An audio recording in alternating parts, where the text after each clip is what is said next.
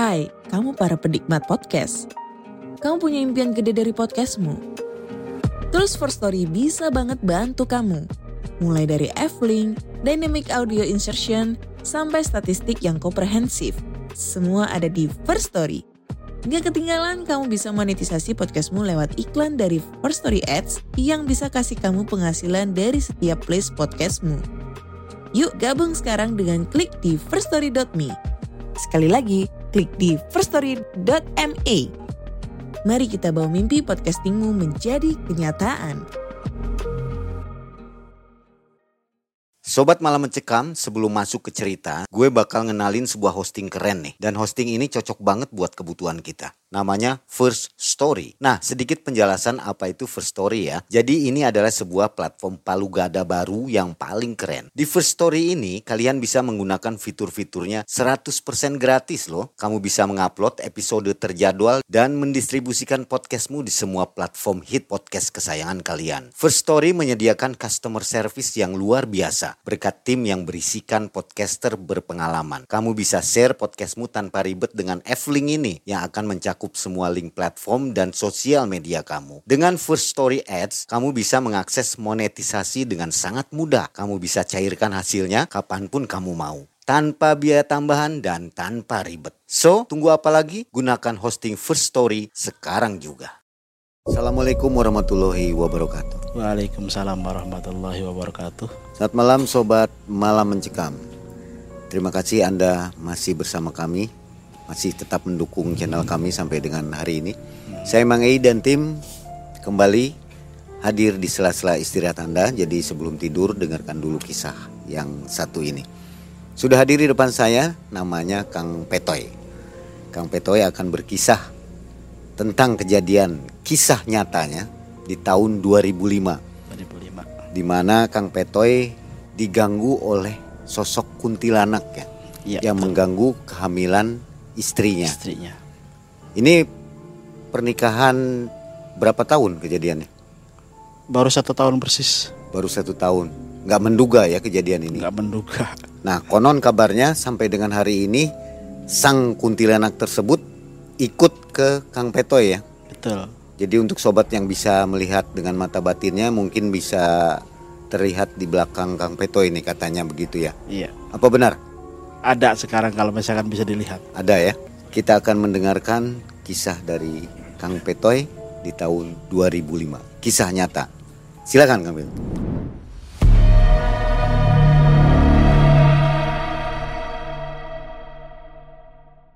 Sebelum menikah, saya seorang karyawan dari perusahaan swasta, bank yang sangat terkenal, Bank Lipo dulu ya. Alhamdulillah, saya bekerja di sana. Akhirnya saya menikah di tahun 2004. Setelah saya menikah, tentunya harapan dari seorang ayah baru atau juga istilah seorang kepala rumah tangga yang baru, pengen dong mempunyai anak dan doa saya terkabul alhamdulillah cuman telat satu bulan begitu istri ngasih kabar dulu masih manggilnya AA ya belum manggil ayah. Sekarang karena punya anak jadi manggilnya ayah A ada kabar baik. Apa tuh? Saya hamil. Alhamdulillah. Orang tua mana yang nggak seneng? Ah, istilahnya eh, pengantin mana yang nggak seneng? Baru menikah sebulan tempo langsung melendung istilah bahasa itu aja ya dan di apa dalam kehamilan tersebut kira-kira di usia kandungan 4 bulan ya. berawal dari usia 4, kandungan 4 bulan tersebut sebenarnya sudah ada tanda-tanda bahwa saya akan mempunyai anak yang cukup istimewa gitu ya saya kehadiran seorang nenek-nenek awalnya. Tapi itu dalam mimpi. Awalnya. Kehadiran seorang nenek-nenek ngasih seekor anak kumbang, anak macan kumbang. Harimau, harimau kumbang yang hitam. Dikasihkan ke saya. Tidak, maknanya apa? Saya belum tahu kan. Karena istilahnya meskipun saya karyawan bank tapi karyawan yang rendahannya sebetulnya di bagian cleaning service-nya. Jadi untuk USG dan sebagainya saya nggak mampu. Surprise aja lah. Anak saya mau cewek kayak mau cowok. Wis apa kata Gusti Allah aja. Pas akhirnya mimpi dikasih apa macan kumbang tersebut.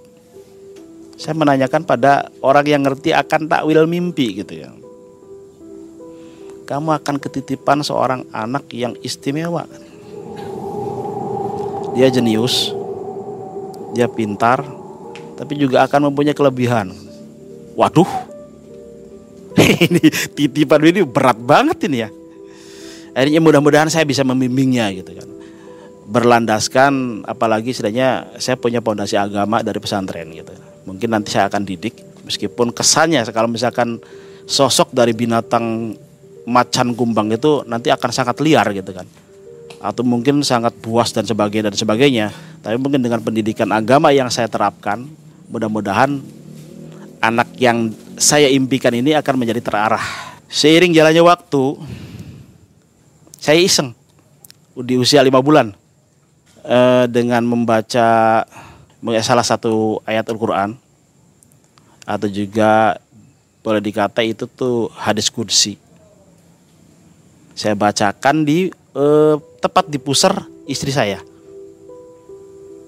Udah saya bacakan, terus iseng saya nanya sama sama si jabang yang dalam perut. Dede. so, so ada seolah-olah sudah sudah sudah keluar berarti. Dede. Dede tuh di dalam perut nih ayah belum tahu nih. nggak pakai USG USG USG-an. Laki-laki atau perempuan? Kalau laki-laki tonjolin ya satu kali. Kalau perempuan dua kali, bisa nggak? Kayak orang gila aja. Ngomong apa perut. Setelah dibacain itu. Eh alhamdulillah bereaksi. Dul. Satu kali. Wah, kok mimpi kayak nyambung. Dikasih kucing, eh, kucing apa kucing? Kumbang yang warna hitam. Kumbang kan identik dengan laki-laki gitu kan. Pas dia jawab, dulu cuma satu itu kan. Ih, nih, itu ngasih jawaban. Iya sih, satu kali tonjolan begitu. Wah laki-laki, waduh saya pengen punya jagoan nih. Wah, senang banget gitu. Bersandar dari sana, mitos yang ada di Cirebon, khususnya di wilayah Cirebon, bila mana seorang istri mengandung anak laki-laki semacam kayak di, di, dibilang dibilang wajib itu bukan wajib ya tapi mitos yang jadi suatu kebiasaan adat bahkan kerap kali terpakai. Yaitu memasang nyamu. Nah, mungkin Mang Ei belum tahu nyamu ini apa nih. Nyamu itu terbuat dari lintingan kain kain samping yang mudah terbakar dibikin eh, sedemikian sedemikian rupa kayak tambang, panjangnya kira-kira 2 meter. Setelah itu digantungkan di sisi jendela tempat kita tidur dan istri kita tidur. Kemudian dibakar. Mungkin ya, ini mungkin ini ilmu raba-raba. Orang tua zaman dulu berprinsip atau berpatokan di mana ada asap pasti ada kehidupan. Jadi mungkin dengan adanya asap yang mengepul dari kain tersebut diharapkan makhluk gaib ini melihat ada asap, wah ini ada orang melek nih, wah saya nggak mau ganggu ah. Mitosnya demikian. Tapi itu tuh benar-benar berlaku di Cirebon. Nah, saya tiap hari istilahnya hampir bikin, bikin 2 meter, bikin 2 meter. Sampai istilahnya eh, tetangga-tetangga sekitar juga meskipun kita kainnya, kainnya udah kehabisan, masuk. Memasok ke kita datang. Ah ini lumayan buat bikin nyamuk jadi gotong royong tadi sesama tetangga tuh kayaknya bener anaknya tuh bakalnya laki-laki, anaknya Kang Peto itu bener-bener laki-laki kayaknya. Tadi malam saya dengar ini, waduh, mulai kan, dengar ada yang suara hihihi dan sebagainya dan sebagainya. Saya pikir masih nah biasa, nggak sampai bakal mengarah ke hal yang lebih lanjut. Di usia kandungan istri saya yang ketujuh, ya kira-kira dua hari sebelumnya sudah acara tujuh bulanan. Dan mungkin salah tempat juga waktu itu orang tua karena rumahnya rumahnya kecil, kita ke bagian tempat tidur itu atau kamar tidur itu kamar paling belakang. Sedangkan kata para ustadz atau kiai kalau misalkan ada orang hamil, orang hamil itu jangan ditaruh di tempat yang paling belakang. Kalau bisa di depan supaya bisa dikontrol. Tujuannya nggak istilahnya nggak menilik bahwasanya nanti takut diganggu atau gimana nggak. Kira-kira dua hari setelah acara tujuh bulanan, agak sedikit porno nih Mang Iyi. Mungkin bagi yang sudah berumah tangga ini hal yang wajar. Kata apa orang tua, kalau usia kandungan istri sudah tujuh bulan ke atas, nuain gitu. Kita berhubungan suami istri, istri maksudnya nuain supaya anak posisinya betul-betul kuat janin tuh katanya saya ikutin udah seneng atuh masa enak-enak nggak mau kan tapi karena lalainya saya biasanya biasanya setelah berhubungan dengan istri itu langsung mandi. Pas malam itu ingat aja malamnya malam Jumat kebetulan. Tapi bukan kliwon, malam Jumat biasa. Setelah hubungan saya tidak mandi. Langsung lemas dan tertidur. Tapi dalam tidur itu antara tidur dan tidak tidur. Disebut tidak tidur saya matanya masih ter, ter, terbuka karena jarum jam atau jam dinding yang ada di depan saya itu masih terlihat. Dibilang saya tidur, nggak tidur, tapi saya masih bisa melihat jam. Sekitar pukul 12 lebih.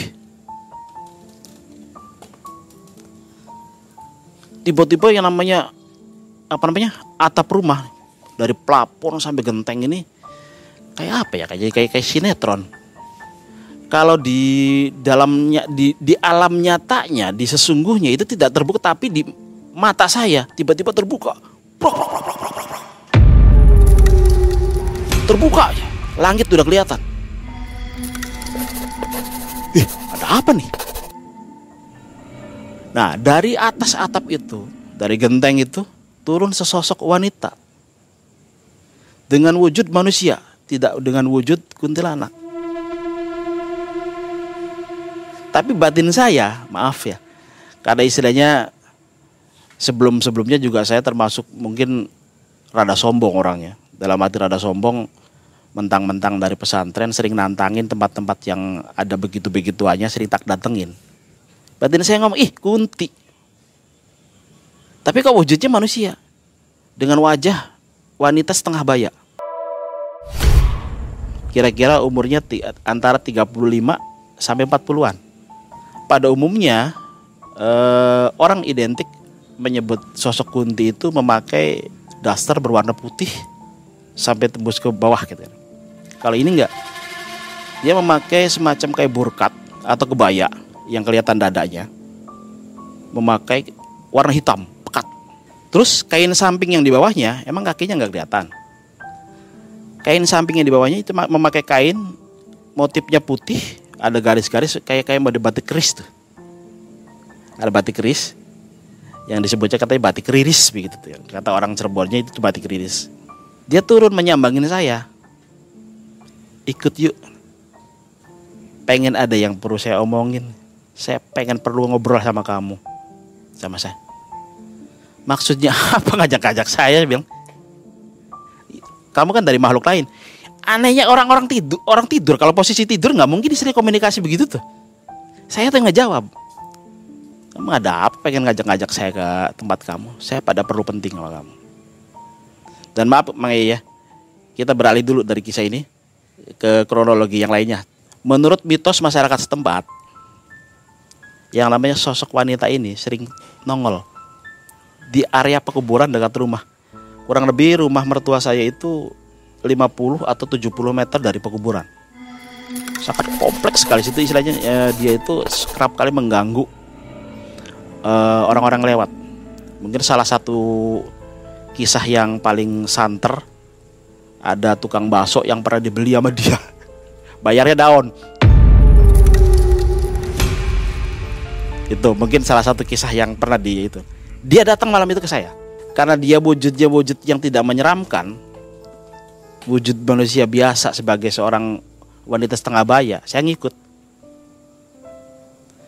Dan anehnya Mang Begitu saya ngikut dipegang tangannya sama dia, saya ninggalin jasad saya. Tubuh kasar saya tuh kelihatan nama saya. Jadi apa ya? Mungkin kalau dalam ilmu kanuragan atau ilmu kebatinan mungkin itu yang disebut meraga sukma atau gimana mungkin gitu ya. Saya ngeliat lah, kok saya ada dua? Ini ya saya yang terbang siapa gitu ya? Saya terbang di atas genteng. Itu yang namanya apa? Tiupan angin waktu dibawa terbang sama si Kunti itu terasa dinginnya tuh terasa di sukma saya tuh. Sampai saya tuh kalau dibilang mimpi saya ngerasain gitu dan saya tahu ini tuh saya tuh ah, posisi lagi ada di mana itu atap rumah mertua saya ini atap rumah tetangga saya itu area ini pasti saya akan dibawa ke kuburan sana. Tahu. Pas begitu nyampe di satu tempat itu tuh sebelumnya menginjakan kaki di tempat tersebut saya udah tahu nih tempatnya beringin bercabang. Itu tuh tempat mainnya anak-anak buat gantungan ada kan apa beringin itu kan ada akar-akarnya tuh tarsan-tarsanan di situ bahkan di sama anak-anak itu dibikin gardu-garduan. Kalau siang tuh buat enak nongkrong di atas itu tapi pas begitu menjejakkan kakinya di atas pohon tersebut tiba-tiba berubah. Prat. kayak ada gerbang. Cuman nggak pakai lampu. Pakainya obor. Obor semua. Panjang banyak obornya tuh. Di sana tuh ada sebuah rumah gede megah di ujung sananya tuh. Ayo ikut masuk. Mau ngapain? Ya terus sampai dibawa dibawa ke sini tuh mau diapain sayanya? Mau ngobrol. Waduh. Ini ngobrol apa barang bangsa begini istilahnya mau ngobrol sama saya sampai dibawa ke tempat-tempat yang begini. Pas akhirnya udah jangan jauh-jauh sampai masuk ke sana. Saya takut nggak bisa keluar. Saya tahu hati saya tahu itu tempat kuntilanak yang dikhawatirkan saya nggak bisa keluar karena apa? Karena posisi saya dalam keadaan tidak suci. Sadar di situ tuh memang iya kalau misalkan itu dalam mimpi kok tahu saya kode kondisinya lagi dalam keadaan nggak suci itu pas udah gitu ada percakapan. Kang terus terang. Mumpung di sini nggak kedengaran nama istri kamu. Anak yang ada dalam kandungan istri kamu mau saya minta. Eh, ngapain mau minta anak saya? Lawang saya istilahnya sampai gederang-derang pengen punya anak, kamu pengen minta. Nggak masalah anak kamu itu istimewa nantinya. Dia anak yang istimewa. Makanya pengen saya minta.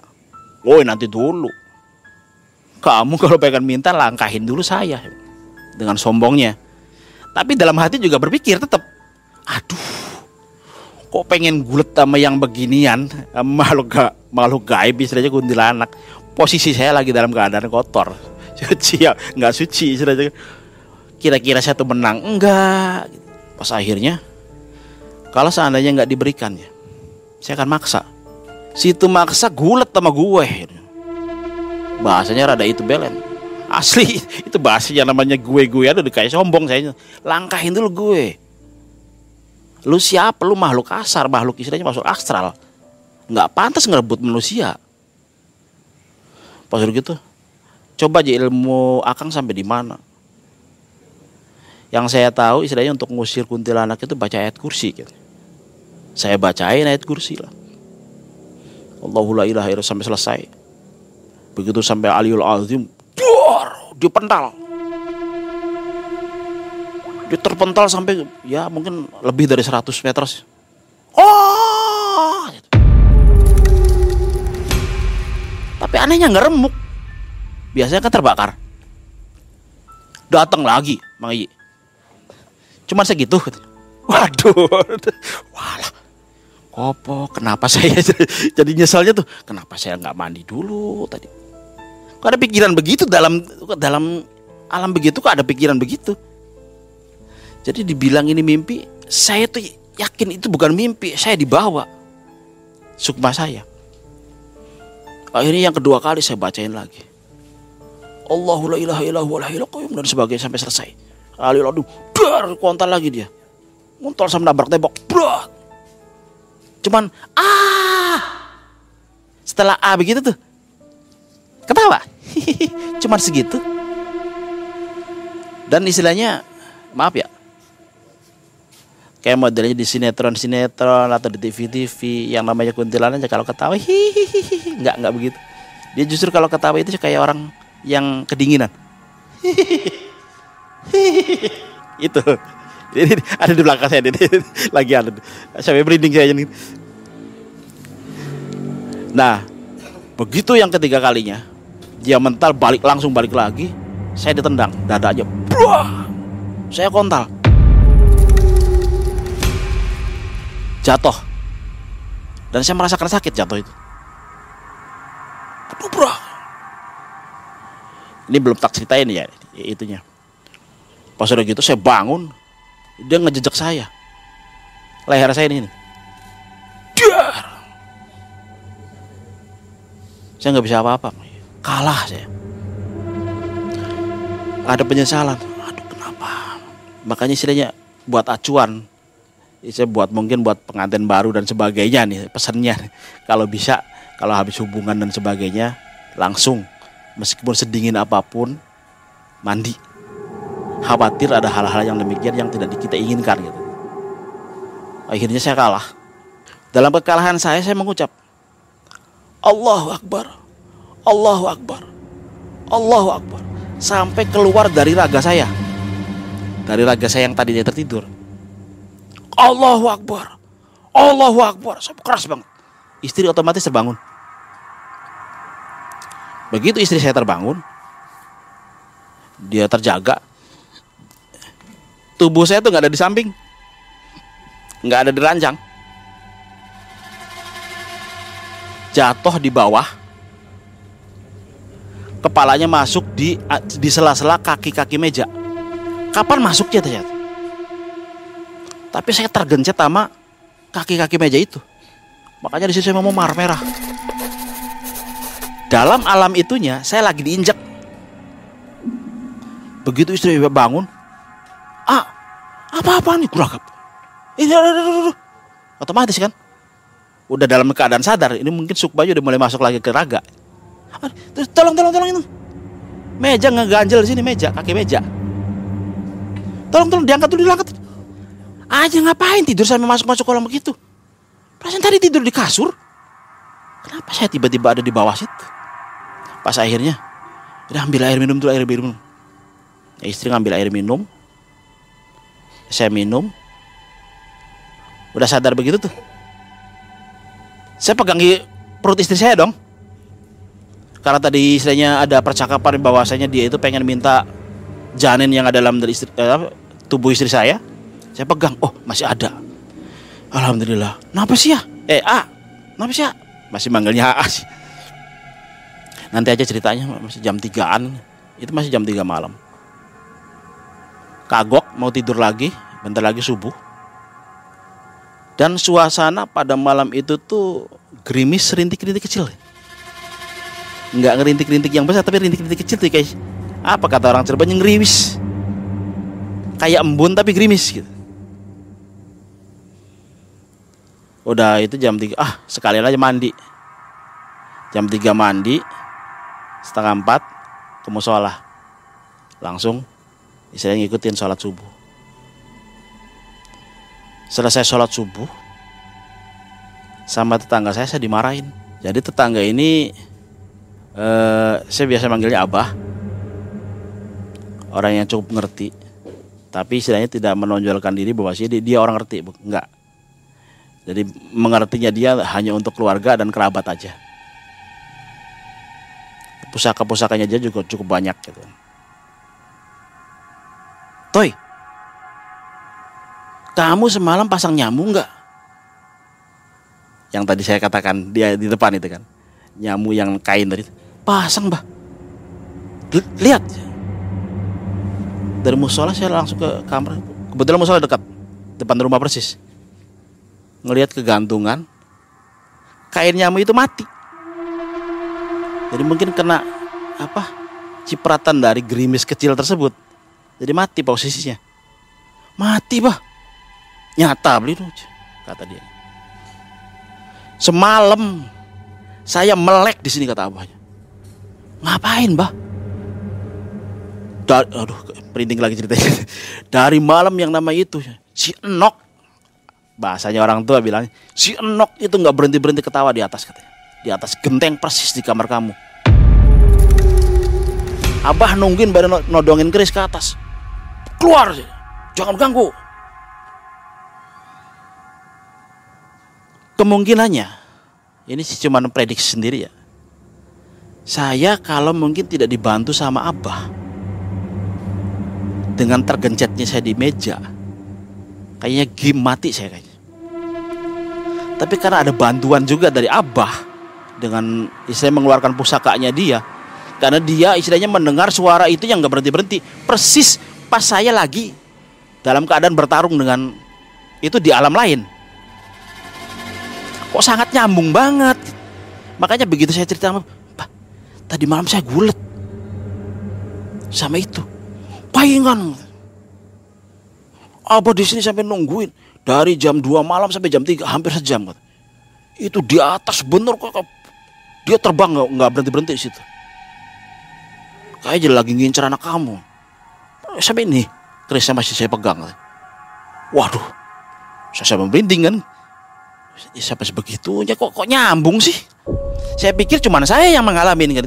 Ternyata ada orang yang istilahnya benar-benar ngelihat posisi si itu lagi ya. Wah, ah si mati satu tadi malam itu bukan mimpi. Saya benar-benar dibawa. Tak ceritain kronologi sama si Abah. Gini-gini. gini. Waduh, untung kamu masih selamat kata. Itu bah saya bilang, masih ada bekas merahnya. Sekali lagi kontrol jangan tidur jangan terlelap. Tak ceritainnya dengan cerita bodohnya dalam arti cerita bodoh di sini uh, cerita yang sebenarnya jadi konsumsi sendiri malah diceritain. Tadi malam tuh saya tuh begini bah hubungan sama istri tapi nggak mandi. Dodol kata kamu. itu kebiasaan buruk. Kalau memang istilahnya ajal kita pada istilahnya datangnya pada malam itu, kita dalam keadaan suci. Nah lo kalau lo mati malam itu punya junub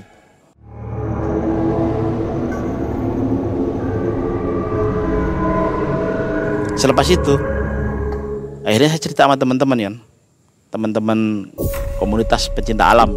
Kebetulan di situ istilahnya dekat itunya apa namanya, e, markasnya, tempat kita kumpul.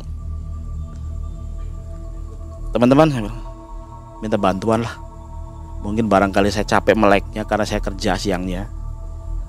Kalau memang istilahnya itu ikut melek di rumah saya. Kenapa sih A? Gini gini gini gini gini tak ceritain sampai detail begini waduh katanya. Ya wis siap. Jadi alhamdulillah tenggang waktu dari usia 7 bulan kandungan istri saya sampai ceprot lahir ke dunia dan sampai 40 hari itu anak muda selalu kumpul di depan rumah saya. Jagain. Dan itu juga diamanatin sama abah. Ikut nungguin. Ya cuman paling istilahnya mengeluarkan rokok berapa bungkus sama kopi? Udah tiap malam. Demi demi anak kan. Dan sampai istilahnya ada semacam ritual. Alhamdulillah ya. Istilahnya ada sedikit uh, sering-sering banget yang namanya penampakan itu dia nongol di situ. Jadi anak-anak bikin ritual kayak uh, Bang Eyi tahu pohon waru? Tempat bersemayamnya Kunti. Dia tuh ngelupas kulitnya. Kulitnya dikelupas sampai berapa lapis gitu. Terus ditumbuk ke anak-anak dibikin cemeti. Itu arahan abah. Cambuk. Wong suaranya hebat pisan. Kayak petir. Nah setelah cemeti itu jadi istilahnya pecut pecut kata orang Cirebon pecut itu jadi. Kebetulan ada teman saya nama samarannya Beben posisi lagi gitar-gitaran ini nyambung nyambung dengan saya. Posisi lagi gitar-gitaran di markas anak-anak biasa kumpul itu. Di area pekuburan di tengah-tengah pekuburan itu kan ada sumur pompa. Sumur bor. Sumur pompa tersebut ada yang jalan ke situ si Beben yang lihat. Begitu ngelihat, kayak orang yang nyelampirin handuk pengen mandi. Tuh. Bray, kain putih. Tapi nggak nyelampir, nggak tahu ke mana itu itu. Yang namanya kain putih biar. Nah setelah itu tenggang bola beberapa detik. Dari itu ber ada yang terbang. Pas jadi posisi pompa tersebut, posisi pom, sumur pompa tersebut nggak jauh dari pohon yang menyilang itu, beringin yang menyilang itu. Begitu dia terbang, terbangnya berbentuk angsa. Tapi pada dasarnya biasanya angsa kalau terbang otomatis mengepakkan sayapnya. Kali ini enggak. Terbang begitu saat kayak nggak ada itu terbang gitu aja kayak kayak, kayak pesawat terbang gitu. Cah, itu kelihatan semua anak-anak bisa ngelihat. Rame malam itu kayak kelingan itu apa? Kayak inget perang yang namanya cemeti. Ada tiga cemeti. Tor, tor, tor. Semua udah keluar semua orang. itu gitu bela-belain istilahnya janin yang ada di istri anak saya kompak kebetulan anak-anaknya kompak wah dikejar alhamdulillahnya nggak kena saya keluar dari rumah ada apa ramai banget nongol ah aneh kan? Kok nggak berhenti berhentinya nongol? Saya tuh pengen ngeliat gitu. dalam arti ngeliat wujud yang posisi dalam keadaan sadar gitu. Tapi kata abah biasanya kalau yang lagi punya itu nggak bakalan bisa ngeliat. Kata si abah. Singkat cerita tiba pada e, persalinan. Begitu lahir anak cukup bandel susah sampai istilahnya e, istri itu cukup banyak mengeluarkan darah. Tepat waktunya waktu asar. Begitu ajan asar dia keluar laki-laki saya sujud syukur alhamdulillah ternyata ini ganteng. Hidung mancung ya. Ya orang tua mana yang nggak ngalam sama anaknya sendiri ya bro. Sampai tak azanin tak apa ya alhamdulillah akhirnya kamu keluar ya nak. Kita kasih nama. Namanya juga istimewa kayak orang Meksiko. Mungkin gak disebutin tapi lucu lah banyak kayak orang Meksiko. Kamu katanya orang dari pesantren ngasih anak kayak orang Meksiko. Biasanya orang pesantren ngasih nama tuh yang bau-bau Arab gitu. Biarin lah. Yang namanya anak kan itu tergantung rezekinya masing-masing saya bilang. Mungkin eh, kalian yang nggak ngerti maknanya kayak orang Meksiko tapi saya yang yang ngasih nama ke anak tersebut tuh ada maknanya. Itu tuh maknanya dari orang tuanya tuh mendoakan agar besok tuh jangan jadi karyawan. Kira-kira jadi bos jadi pengusaha. Artinya saya bilang oh gitu tah. Iya. Di waktu usia ke tiga bulan. Waktu itu menjelang Ramadan. Besok malam nih Ramadan. Besok malam Ramadan. Kebiasaan buruk waktu itu habis hubungan sama istri lagi. Jam 12 persis. Dan joroknya saya saya nggak pakai apa-apa. Cuma pakai celana dalam doang. Terlentang sudah di kasur bawah. Istri sama anak di atas di ranjang. Saya tidur di bawah. Kejadiannya sama hampir sama begitu Mai yang namanya plafon rumah tuh buka. Nongol tiga makhluk. Kang nah itu yang saya ceritakan itu. Kuntilanak samping ikut ya. Saya ngikut aja sama kamu. Ikut ngurus katanya ikut ngurus anak ini tapi saya yang ikut ke badan akang lah bagaimana caranya? Terus saya bagaimana itunya? Istilahnya ngasih makan kalian. Pengen ngikut-ngikut ke saya. Oh saya aja kondisinya pas-pasan begini. Enggak aja nggak apa-apa. Saya nggak bakalan ganggu. Awas ya janji ya. Jangan sampai mengganggu keluarga saya. Masuk sini. Ini belikat eh apa? Ini tulang sambung tangan nih. Satu. Yang kedua uh, ratu kuntilanaknya ratunya. Ratu yang waktu kemarin istilahnya meminta mungkin dia ngasih perintah buat anak buahnya ke saya. Ini malah ratunya. Masuk ke tengah-tengah sini pokoknya tiap persendian tulang nih. Yang ketiganya katanya si jin dari Mesir. Dia ngakunya masuk ke sini.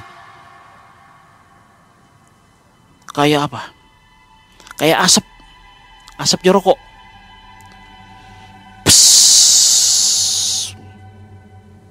masuk ketiga ini. Selepas sudah masuk itu mana astis Bang Ebi. Meriang. Uh istri kan dengar so. kenapa ya? Ini nggak tahu. Selimut lima itu nggak ketulung. Tapi saya ingat loh jangan-jangan. Maksudnya ke anak nih yang tadi masuk tuh. Itu pian tutup lagi. Atau jadi kayak kayak mengada-ada seolah-olah. Tapi itu asli. Mata saya ngeliat sendiri. Terbuka aja begitu tutup lagi. Saya langsung meluk anak saya yang masih tiga bulan tersebut.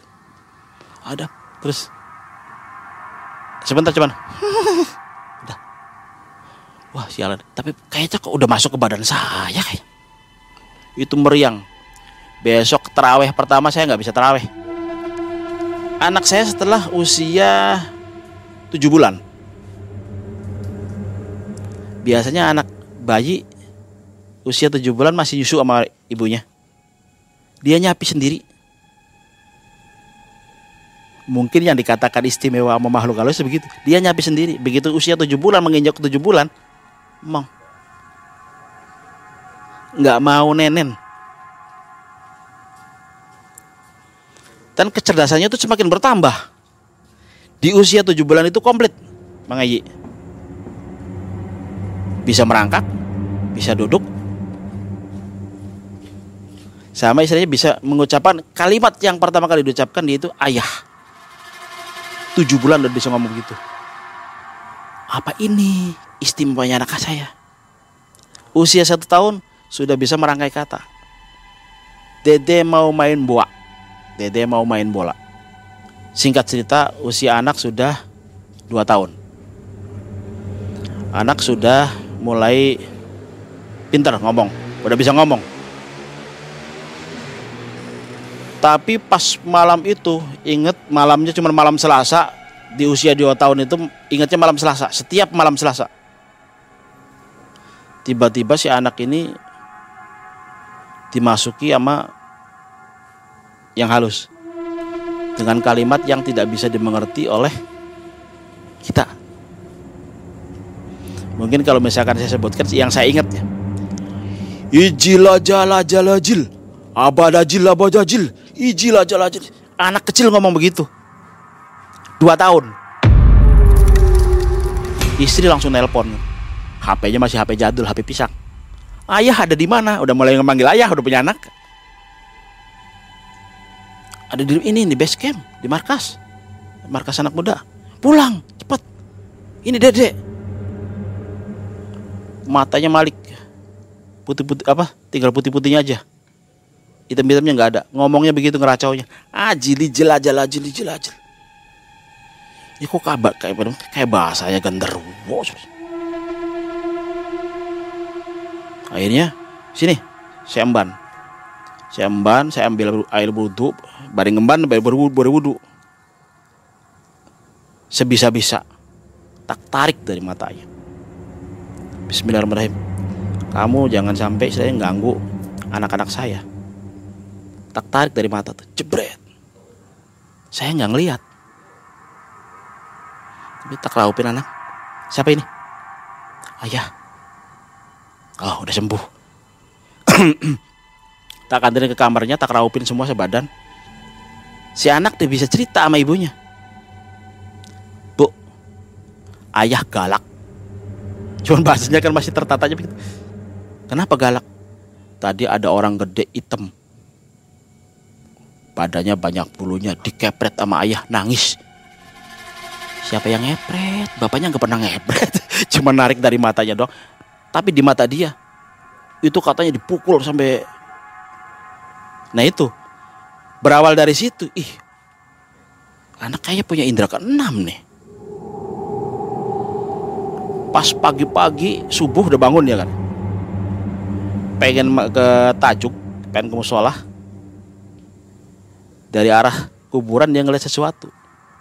Ayah, ada tengkorak. Maksudnya ada tengkorak. Dua. Saya tuh ngobatinya gimana anak segini? Ini penangkalnya pakai apa? Sih meskipun dari pesantren belum bisa istilahnya kira-kira nangkal. Jangan sampai ganggu anak kecil gitu kan. Mungkin tradisi orang tua zaman dulu makanya subuk. Tahu subuk kalung hitam yang kayak film Jaka Sembung tuh. Dulu pakainya begitu kan. Ini siapa yang jual begitu ya?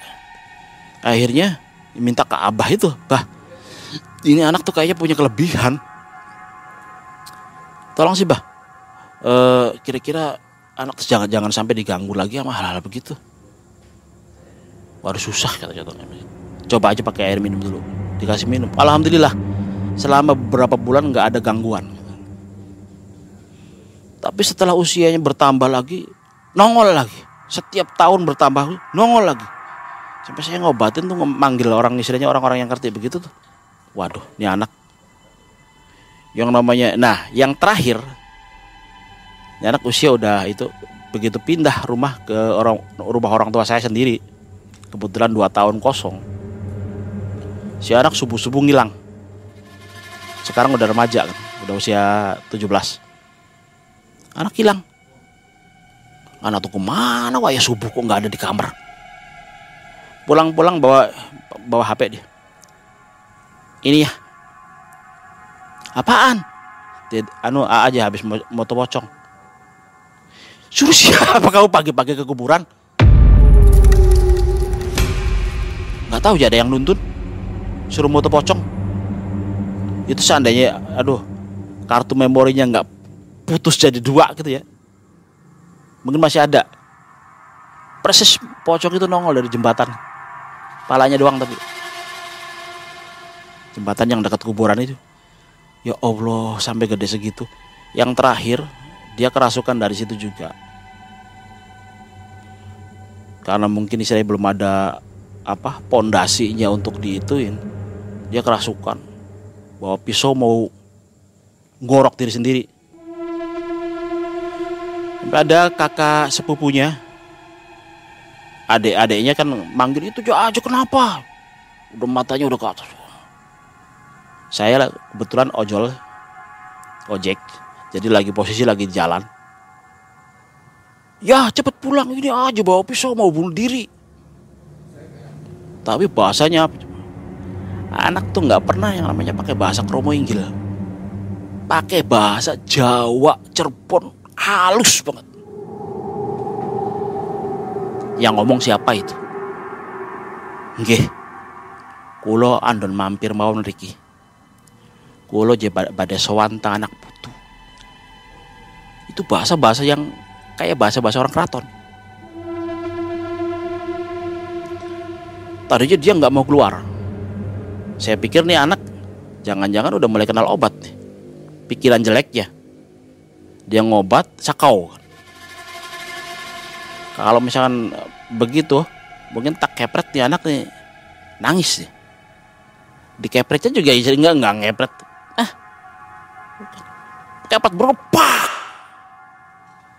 Nantang. Nantang mah matanya. Ayo, lihat sini. Kamu siapa? Pas udah ngeliat itu, uh, dia ngelumpur. Menundukkan pala. Kamu tuh ayahnya tubuh ini. Keluar, makanya jangan di situ. Kamu siapa? Yang geng geng geng geng. Nggih, kula badhe wangsul. Saya tuh manggil guru spiritual saya. Abah Kiai. Ini Abah Kiai yang lebih tinggi lagi. Datang ke situ.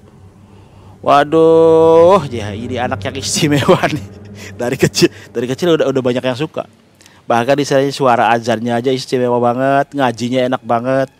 Anak tuh bener-bener kata orang tuanya ini ya istimewa banget. Pengen istilahnya makhluk-makhluk gaib tuh pada seneng Dah nih minumnya ini. Nih katanya nanti mandiin pakai ini. Kata si Abah. Alhamdulillah sampai sekarang. Anak jarang. cuman udah tak kasih. Nih A baca ini ya. Kamu sebelum tidur baca ini ya. Mulai udah usia, usia 17 kan buat pegangan dia.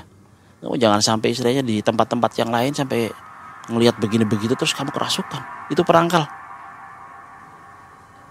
Tapi pedenya si anak bang Egi mungkin dia itu inget bagaimana cak ayah kalau misalkan ngobatin orang kesurupan. Ada temannya kesurupan. Dia main di kebun. Anak uh, si itu tuh kesurupan. Dia yang ngobatin. Ayah nih kalau ngobatin dia begini katanya. Diobatin sama anak saya. Dengan sombongnya tuh istilahnya nggak tahu bagaimana caranya. Dia ngobatin tuh tapi bener sembuh. Si yang kesurupan itu sembuh. Anak saya bangga dong. Cerita sama orang tuanya. Ya. Tadi AA habis obatin orang kesurupan. Keluar ya. Keluar. Kamu baca apa? Ya apa yang diajarin sama ayah? Jangan sekali-kali lagi kalau misalkan begitu masih mendingan manggil orang yang lebih ngerti. Malamnya anak muntah darah.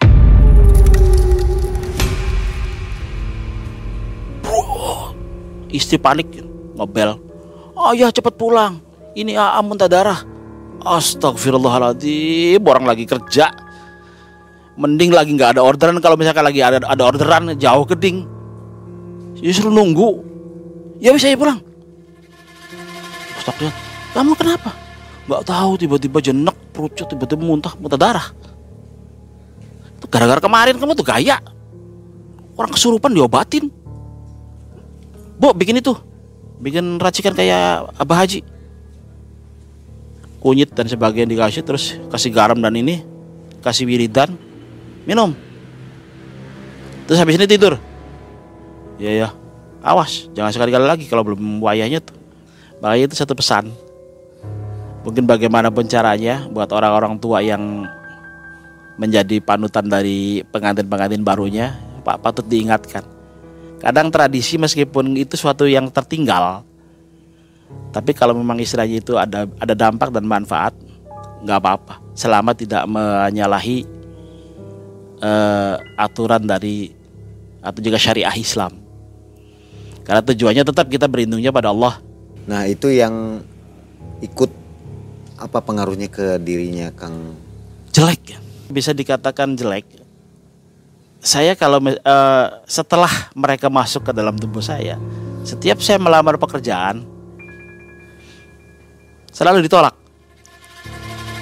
Jadi makanya mungkin jadi uh, pekerjaan yang saya gelutin ya yang kira-kira istilahnya tidak ber, bertatap muka dengan siapa gitu. Nah akhirnya yang saya gelutin sekarang ojol gitu. Karena mau tidak mau kalau ojol kan pakainya aplikasi. Jadi pesan masuknya ke saya, ya mau tidak mau istilahnya pelanggan ya harus terima ini drivernya. Itu tadi ya untuk melamar kerja susah. Terus yang kedua eh, keistimewaannya, keistimewaannya. Saya juga istilahnya di samping ojol punya kegiatan yang lain yaitu di dunia entertainment sebagai MC pembawa acara organ dangdut acara hiburan. Pernah di suatu daerah orangnya sangar-sangar mang I. Pertato. Pertato mabok lagi nih. Waduh, ngadepin orang begini nih. Alah urusannya urusan nyawa nih. Kalau gelut juga mungkin urusannya keder orang mabok. Tapi dilalah gitu. Mungkin dengan adanya kodam jelek yang ada dalam diri saya. Begitu ya orang mabok itu lagi pada gelut saya seolah-olah mengeluarkan suara yang bukan dari diri saya sendiri. Woi diam gak mau berhenti gak lihat saya. Dengan lantangnya saya berucap seperti itu. Si anak mabok deketin. Begitu maju ke saya. Eh kang cium tangan saya. Sini naik. Awas macem-macem lihat saya nurut katanya sih.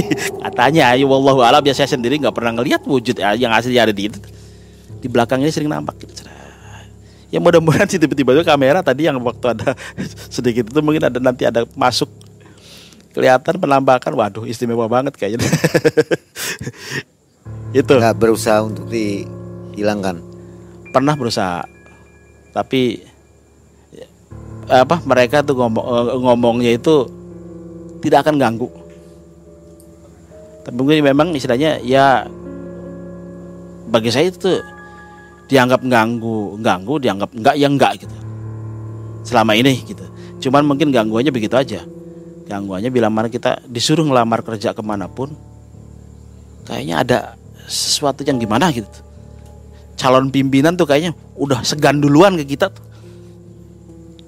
Jadi Tapi nggak menampakkan diri ke keluarga ya. enggak. Nggak pernah. Nggak boleh. nggak boleh Kalaupun iya dimarahin ya, iya. Ditegur. Oke. Ada- satu kodam baiknya juga sebenarnya. Kalau kodam baiknya kadang-kadang saya ngomong tapi bukan saya yang ngomong. Aneh kan? Bingung pikir bicara masa begini bingung. Saya ngomong tapi bukan saya yang ngomong. Makanya paham nggak? Hmm, Paham, paham. nah itu dia. Saya sendiri kadang-kadang saya lagi ngomong saya tuh ngomong apa gitu Auto ya, Iya. otomatis. otomatis mungkin itu dulu Bang Eji yang Oke. patut saya sampaikan ceritakan Ya. Nah, sobat MM itulah kisah dari Kang Petoy luar biasa ya diikuti oleh tiga makhluk nih sampai dengan hari ini. Dan alhamdulillahnya putranya sekarang usia berapa? usia 17 17 ganteng lagi dan mempunyai kelebihan yang luar di biasa luar nalar ya. di luar nalar kata-kata Sobat MM, terima kasih sudah bersama kami. Sampai jumpa di kisah yang lainnya. Saya Mang Ei undur diri. Assalamualaikum warahmatullahi wabarakatuh. Waalaikumsalam warahmatullahi wabarakatuh